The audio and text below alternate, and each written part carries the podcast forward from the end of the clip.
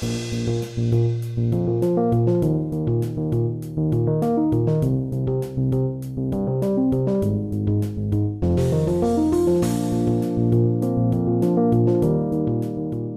and welcome back to the Gastronauts podcast. My name is Peter. And my name is Reem Hasna. And we'll be your hosts. Here at Gastronauts, we are committed to exploring communication throughout the body with a focus on the crosstalk between gut and brain.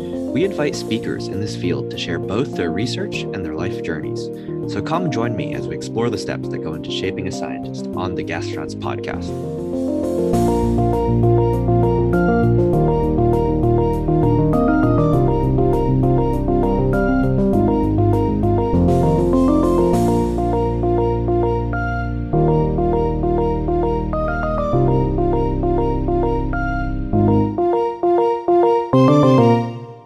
Introduce Dr. Piali Sengupta. She received her PhD from MIT, where she studied pheromone signaling in yeast in Brent Cochran's laboratory. She then did her postdoc at UCSF, where she identified genes that encode how olfactory receptors are encoded in C. elegans with Cori Bargmann. She was then recruited to Brandeis University in 1996, and she is currently a professor of biology at Brandeis University and was recently elected as an AAS Fellow in 2019 for her pioneering work on the molecular genetics of chemical communication and thermosensation in C. elegans. Her lab work has two primary research focuses. One is the cilia squad, which is focused on the mechanisms by which cilia form and function.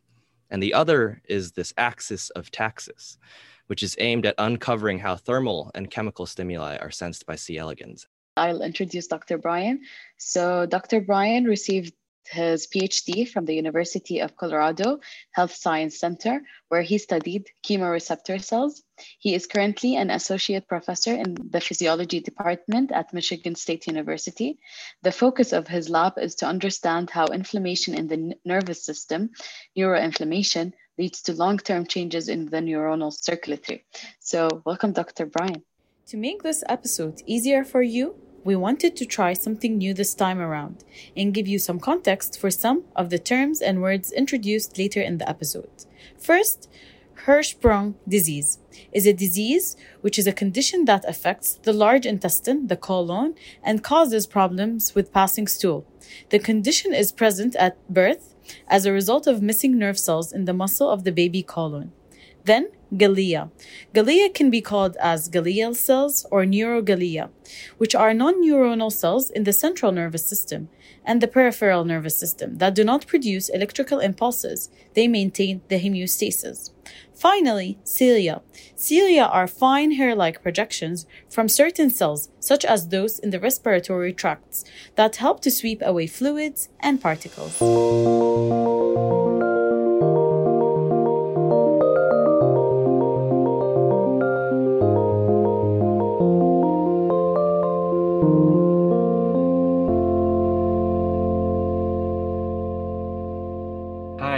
Winston Liu. I'm from Duke University. Um, really great talks from both speakers today. Thank you guys for coming. Um, my question is for Dr. Sengupta. As I guess I was thinking about your talk, you know, for example, we have chemosensation, you know, things that we prefer that are innate, like, you know, loving sweet things, avoiding bitter things, for example, versus some things we learn over time. And I'm wondering for something like a C. elegans, do you see the same types of things? Are there sort of innate categories and learned categories? And are there some insights you can draw about how those things are determined in the C. elegans? Yeah, um, thank you, Winston, for that question. So yes, the answer is yes. Um, so there are innate chemicals, obviously, like for uh, so for example, for uh, not us specifically, but for uh, mammals, some of the innate responses obviously are to toxic chemicals, to things like pheromones. Um, so worms actually also have all of those responses. So worms actually, um, and I can talk about this for an hour, but worms actually produce like 150 different types of pheromones, um, and they have the most amazingly complex responses to those pheromones. And those are what we consider innate behaviors. And a lot of the responses that I was talking about, again, just like for toxic chemicals, they're also innate. There are learned behaviors. So there are chemicals that can be, you know, they're generally indifferent to it, but if you associate it with food, they can become attractive, for instance. So there is that kind of associative plasticity as well. So, yeah, so the short answer is there are both types of uh, responses. Thank you. Talking about innate and learned, I have a question. Do we make memories of these different uh, experiences and different stimuli that alter the future sensory behavior? So it's funny you asked that question because this is not our work at all. Um, but there mm-hmm. actually now recent work from a number of labs, um, specifically Colleen Murphy's lab at Princeton. So worms, when I say they eat bacteria, they actually, a lot of the bacteria, as you can imagine, are pathogenic uh, make them sick. Um, and so once they've actually eaten a pathogenic bacteria, and they, so initially they, they don't know that it's pathogenic, they like it, they eat it, they get sick. And then when you expose them to the same bacteria, now they run away from it, which makes sense, right? And so um, Colleen's lab has actually shown recently in some, some very nice papers where um, that um, avoidance of a pathogenic bacteria can actually be transmitted through its generations, through its progeny. It actually is mediated, so the worm eats it, it's in the gut. There is a small RNA from this pathogenic bacteria that it senses. The signal goes from the gut to the germline to the neuron, and that information is passed down through five generations. Um, and then those progeny, even though they've never seen that pathogenic bacteria, will avoid it. So it's super cool. There might be other behaviors that are also passed down transgenerationally, but hasn't been looked at. Dr. Bryan, what do you think of the glia cells? Do they make memory also of the different stimuli, or uh, they just act of it as it comes over and over? That's a great question. I, I'm not aware of any work really showing memory in the gut necessarily. I mean, there's a lot of work showing neuroplasticity in the circuits, and most of that is in the context of inflammation. So if you perturb the system in some way, uh, you know, the, the properties of the neurons in the glia change um, over a long t- time course. And I don't know if you necessarily call that learning, but with the glial cells, they're very plastic. I, I could imagine that if you you change the circumstances in any way, that glial cell is going to adapt uh, to maintain homeostasis because that's their main function. So I think that they would probably display some types of, I guess you could call it sort of learning, I guess, in in terms of how the circuit responds and how the circuit adapts and the glial cell adapting to that circuit. But yeah, I don't know if glial cells would do anything really what we would call learning necessarily. When you find some things that are being secreted or released by cells, how do you choose which one to focus on? I know that you mentioned that this octopamine story was the one that you focused on there, but I guess both of you, like you focused on ATP, Bryan and Piali, for that uh, octanol octopamine circuit. So I think for us, it's actually pretty straightforward because uh, a lot of our work is um, based on genetics. So we just screen through a lot of mutants. And then if you have a phenotype, we essentially focus on that one. So a lot of these neurons are express multiple neurotransmitters, they express multiple neuropeptides, but it's very straightforward for us to just screen through them and look to see if there's a defect in behavior. Yeah, I mean, for us, we, we focused on purines and uh, acetylcholine to begin with anyway, because those are two of the main neurotransmitters and excitatory circuits in the gut. There's probably every neurotransmitter that's in the brain in the gut. Uh, and so once you get into you know the effects of all of these, it could probably get complicated. And there, there are probably many, many more that have effects, but these were two of the most likely candidates. And so we started with them just because nothing else was known. Hello. Uh, yeah, my name is uh, Maya Kelber, and uh, I'm interested to know the worm has such a, a reduced nervous system, I should say, fewer neurons. And in a lot of these models, there's a lot of redundancy in the system. So at some point, if you were to silence this neuron saying go this way or go or don't go this way, will you eventually have a different circuit that will pick up that signal? That's a really good question. Um, and so there's sort of two short answers to that that I'll give. So one of them is that, so if you continuously either optogenetically or chemogenetically silence or activate a given neuron, eventually that neuron will stop responding just because it sort of adapts to the whole process, right? But then as soon as you release that inhibition, it'll actually continue to respond again. Your second question is actually sort of a very deep question. is about this whole the the small nervous system, and so one, if you don't mind, if I sort of rephrase it, are there circuits that are sort of dedicated to specific tasks, and then so if you get rid of that circuit, for example, would something else kick in? And that's a really interesting question because this sort of uh, is an issue of degeneracy in circuit function, where you can actually have multiple circuit components giving rise to the same output. This has been described in many different um, uh, small nervous systems, for instance. And in fact, we actually find that. So if you get rid of a specific set of neurons, you can have a defect in behavior, but then depending on um, how long you've gotten, so suppose you've got like, you've uh, genetically ablate a set of neurons, There are behaviors for which a completely different set of neurons will kick in and manage to generate that same behavior. But if you acutely block that specific neuron, chemogenetically or optogenetically, then the second set of neurons, it doesn't give it enough time to kick in. So there is hmm. actually mm. plenty of degeneracy in the system, which actually gives the system a lot of flexibility in terms of generating behaviors. And it's a very interesting question um, that we're looking at as yeah. well. Can I just follow that up? So that's so cool. So if you get rid of the neuron, another neuron might will come in and take its place do you find that its structure then mimics the structure of the neuron that you got no. rid of?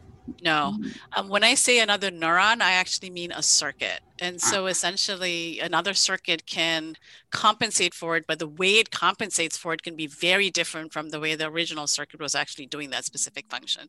We don't fully understand it, but it's something that's starting to come up in a couple of, uh, in a bunch of different experiments. And so people are starting to look at it. Very cool. Thank you. You're welcome. That was really fascinating. Yeah, it just made me think of like we used to use knockout models a ton. We knock out and we assume that that's the only thing that happens, and there's so much compensation that occurs, um, and there's so much learning, I guess, if we want to use that term. What is known about the lineages of some of these glia? If they're actually a sort of circuit specific, they come from like some common lineage, or they come from completely different ones? Yeah, that's a great question. You know, so most of them come from neural crest and they migrate into the gut along with the neurons. And then uh, there, there are some of these precursor cells that have a glial potential, and there's, there's others that have a neuron potential, and then there's some that have this remaining neuron glia potential. And Vassilis Pachnis has done great work describing this population and how the gut patterns itself with these populations of precursor cells. But some of the really interesting work coming out now is about these Schwann cell precursors. And these actually are a later population of cells that comes in along these extrinsic nerves and populates the gut. And in some of the models of uh, Hirschsprungs, these cells are actually able to repopulate the gut and actually form new, new enteric neurons and glia. And since enteric glia and Schwann cells are so similar and they're driven towards a similar phenotype in the same environment, it would be very difficult to tell if some of these cells in the myenteric ganglia are actually derived from these Schwann cell precursors as opposed mm. to the neural crest cells that come in early in development. And so I think you may actually have a mix of cells of different lineages, possibly. So we have another question from Brad. Hi there. I have a question for Dr. Gulbransen about what sort of effects you've seen with stimulating glia and the effects that it has on motility, and also some of this discussion on the lineage of these cells and, and Dr. Pachnis's work. Are there any opportunities there to treat some of these motility disorders that we see in the gut, whether it's a short term motility disorder or something that's more long term genetically linked, like Hirschsprung's or something like that? Yeah, that's a great question. I, you know, we definitely hope so. Something like chronic constipation, we could see where you know activating glial cells and potentiating the activity of these circuits might be beneficial because that would be a prokinetic at that point. So we would hope that it, you know, something like that would come out of this. Uh, Mustafa uh, was also working on a project on chronic intestinal pseudoobstruction. And there we've been doing some collaboration with Roberto De Giorgio. And what we found there is that glial biolipid signaling is impaired. And that if you block biolipid signaling in mice, it gives you a CIPO like phenotype where you develop these uh, intestinal obstructions. And so, you know, potentially by restoring that kind of signaling mechanism in the glia, you might be able to restore some of the function in some, in some of these severe motility disorders like CIPO also. Uh, another part of the research in the lab right now is on visceral pain. And so uh, several of the uh, people in the lab, like Wilmarie Morales, is working on visceral pain. And she's been studying how uh, glial cells potentiate the visceral nociceptors in the context of inflammation. I think that's another really promising area where modulating glial cell activity could benefit uh, visceral pain in people with IBS. That's very interesting. Thank you. I was really interested in this, I guess, the cross generational learning uh, that we had talked about. This made me think whether or not there'd be any sex differences. And we actually have a question uh, from Amy Shepard. So I'm calling in from Boston. Um, and I think your sex differences, Bryan, in the responses to the ascending and descending neurons in response to glia are really fascinating. And I wondered if you saw any when you were doing your more specific cholinergic and, and. Was that true for both sexes, or did you see sex differences there as well? Uh, that's a great question. Thanks, thanks, Amy.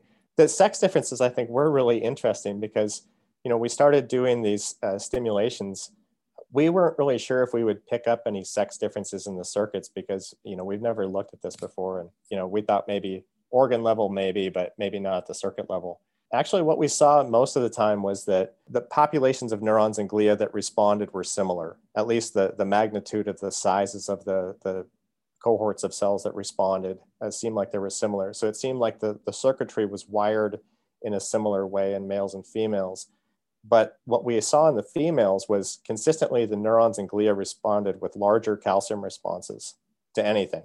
So the, the female neurons and glia were just amped up. They responded much larger than the, the neurons and glia in males. That was consistent in all our experiments, whether we were doing fiber tract stimulation, the field stimulation, or with the, the drugs. The drugs seemed like they affected the males and females in a similar way, you know, altering the cohorts of neurons and glia that responded, but just the magnitudes of those responses were different in the calcium responses. Any idea why? Do you have any favorite that's that's a good question. I mean, there are probably many, many things that could cause this. You know, I don't know if it has something to do with the endoplasmic reticulum being different in females or is something about calcium release being different in the females. At, at this point, your guesses is probably as good as mine or better. As a follow up, does age have an effect on these cells?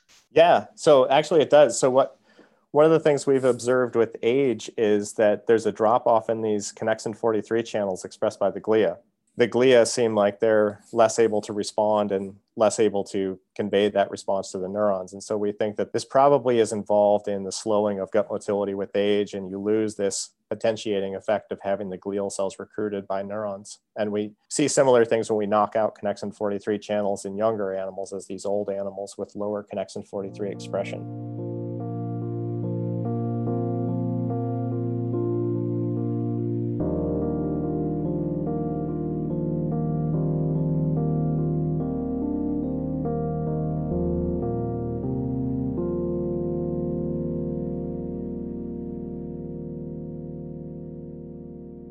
I'm Parul. I'm also from Duke University. And so, since we were speaking about innate and learned responses, so I was just curious is the like lifespan of these worms enough for us to study all these differentiate if it is innate and like learned and how do we do that? Just curious. So the typical lifespan of of a wild type c elegans is about 30 days or so. And in, in any kind of associative conditioning experiments that people have done that's actually uh, very fast. So it only happens like you know takes a couple of hours at most. So whether a, uh, a young worm and an older worm, um, if they have sort of different responses to, to different um, stimuli, they do. But it, I think in that case, it's a little bit hard to sort of differentiate between whether that's been learned over time or whether they're age dependent independent age dependent um, uh, changes in the responses. So i don't know if i can i don't know if i can actually directly answer your question of whether over their lifespan there is learning that's happening that's changing their responses later. I see.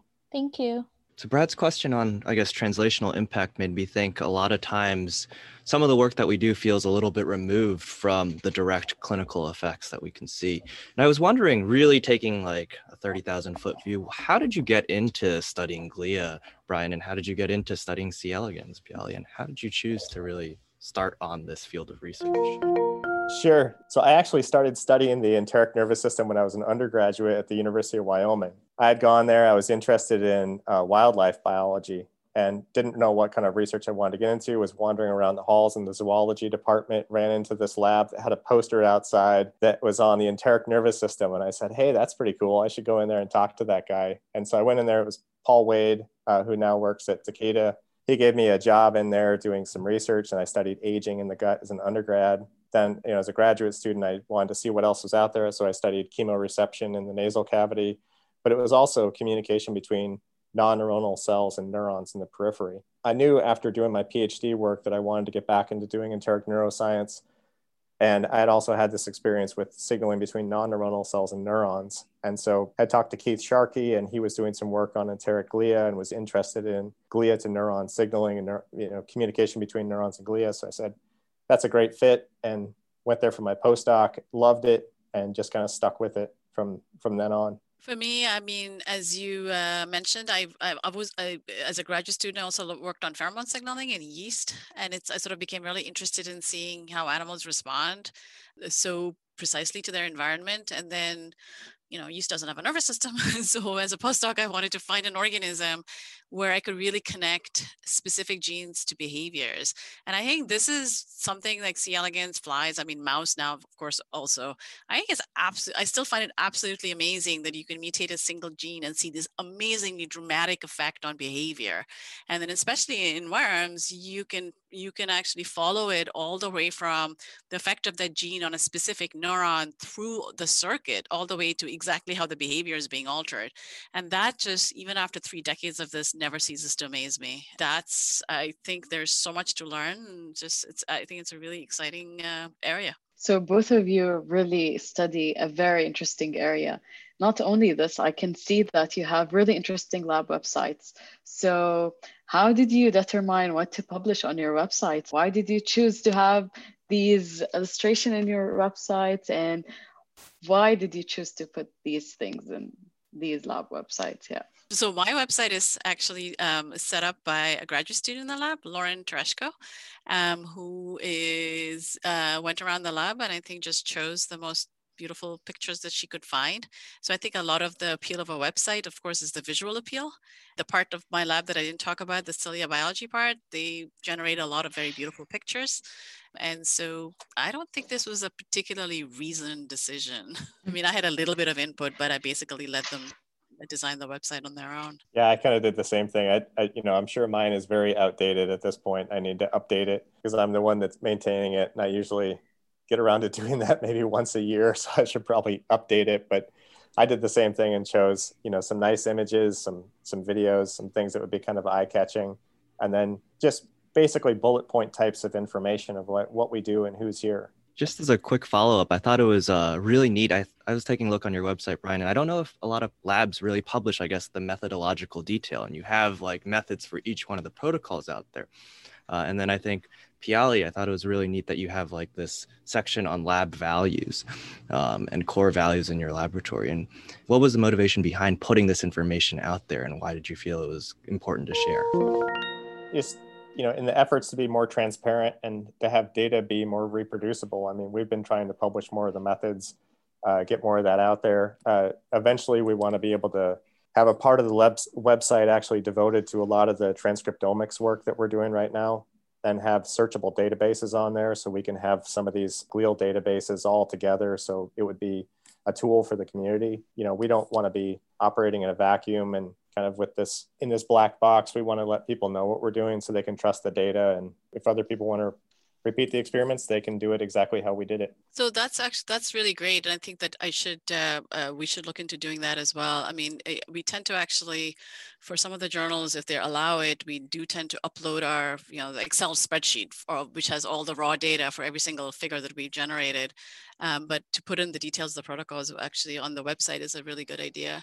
I mean, in terms of the core values for my lab, I mean, um, so like many of your labs, uh, my lab is fairly diverse.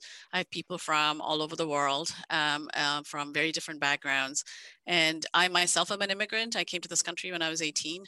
And so I think it's really important for me to um, specify upfront um, what are the things that I value um, uh, and what I hope that my lab will have in terms of respecting everyone's opinions, respecting their the diversity, and having this having sort of shared values of collaboration, of interaction, and also very importantly um, the scientific ethics. And I think I wanted to just put it up there so that it's just very obvious to anyone who is interested in joining my lab. And it's a conversation that I also have with individuals as well as in, as a group. Very interesting. I see science communication nowadays is a very important aspect of science because when we communicate science in a better way, we can have science spread all around the world. So thank you so much, both of you, for joining us. Peter Nareem, thank you so very much. This was super fun. Thanks for inviting me. Yeah, thank you so much for the opportunity to share some of our work. This is this is great. Yeah, thank you so much.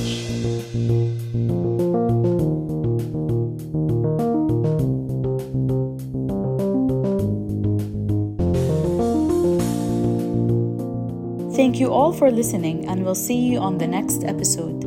For more of our content, you can follow us on Twitter at The Gut Brain Matters or visit our website, thinkgastronauts.com. The Gastronaut podcast would be impossible without our incredible team. Meredith Schmill, our producer and theme music composer, and a special thanks to the founder of Gastronaut, Dr. Diego Bohorquez, and the Bohorquez Laboratory.